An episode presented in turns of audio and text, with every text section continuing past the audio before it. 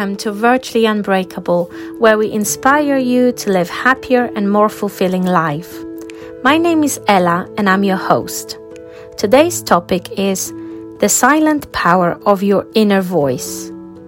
Among other things, we will discuss the concept of your inner voice and your inner critic, and we will give examples what happens when we don't speak kindly to ourselves. I'm pleased to have you here with me, so sit back, relax, and enjoy this episode.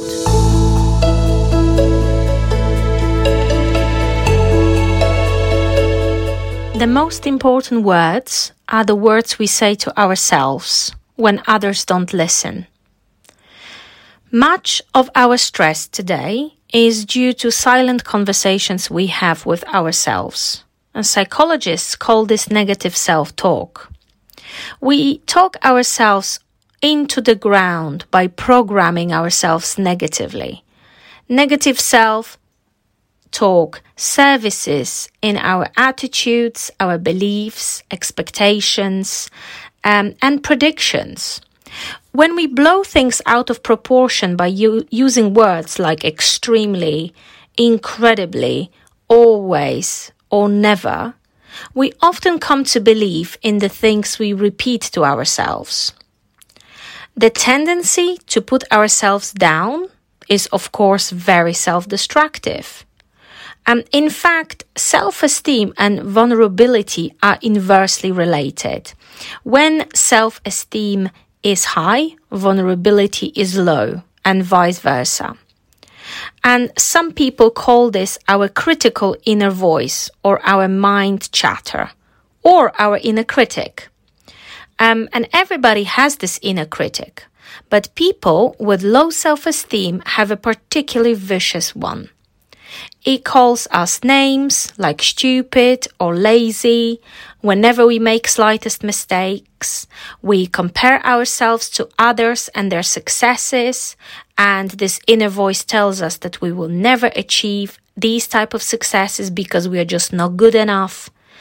If we are less than perfect at anything, we are nothing. Our inner voice exaggerates our weak points and dismisses our strengths. And why do we listen to this inner voice? We listen to it because it makes us feel safe and by raising our defenses, it prepares us for poss- possible defeat in the future. If we have an adequate amount of self esteem, it will help us to confront challenges and solve problems instead of worrying about them quite often before they even happen. More often than not, our inner voice really undermines our sense of self worth. Another reason why the inner voice or our mind chatter has such a strong hold on us is that there is a part of us that is willing to believe that its approval, just like one of our parents, is necessary for our survival.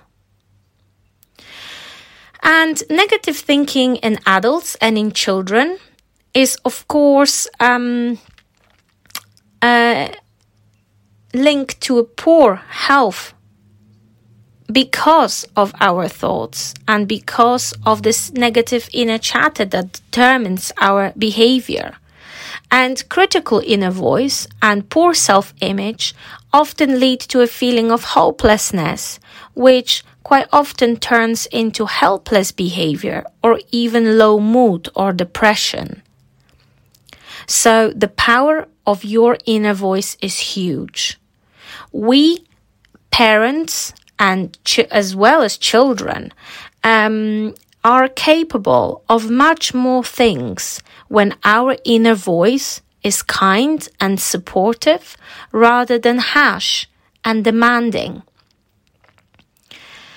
When our inner voice criticizes us, it prevents us from future growth and progress.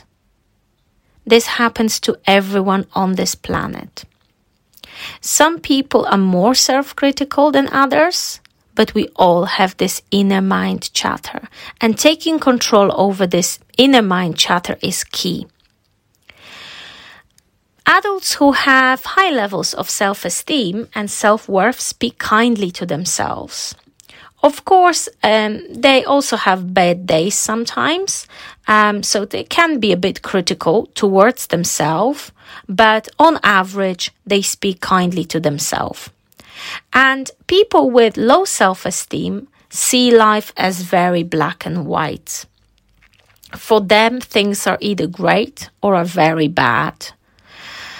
Did you know that when your inner voice is harsh and critical, you have the same reaction in your body as if you were arguing with someone and wanted to run away?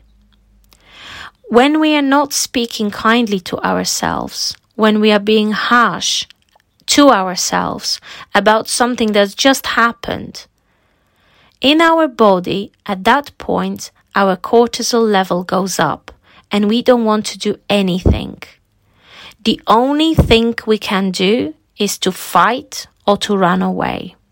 So, this is how this critical inner voice prevents us from taking action.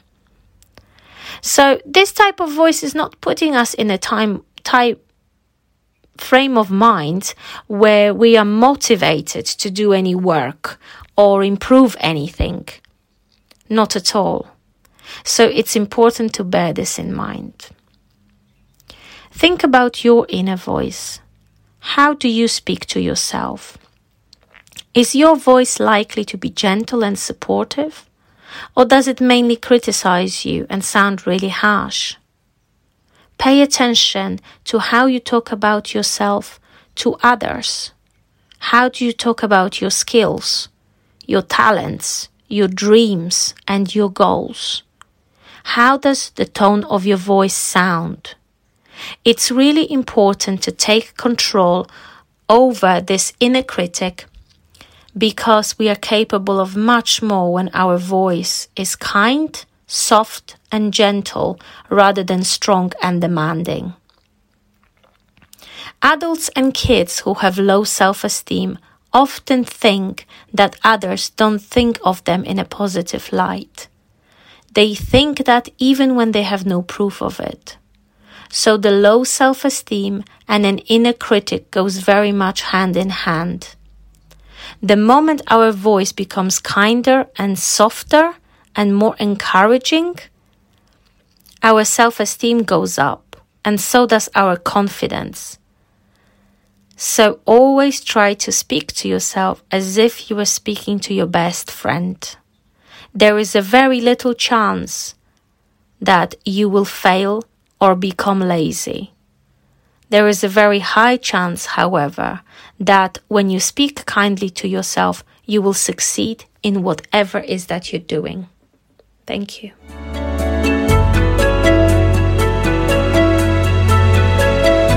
Thank you for joining me today. I hope you enjoyed today's episode. If you enjoyed it, don't forget to subscribe so you don't miss future episodes. Feel free to share it with your friends if you think it might be helpful to them. If you would like to receive notes from today's podcast episode, you can find them on our website, which is virtuallyunbreakable.buzzsprout.com.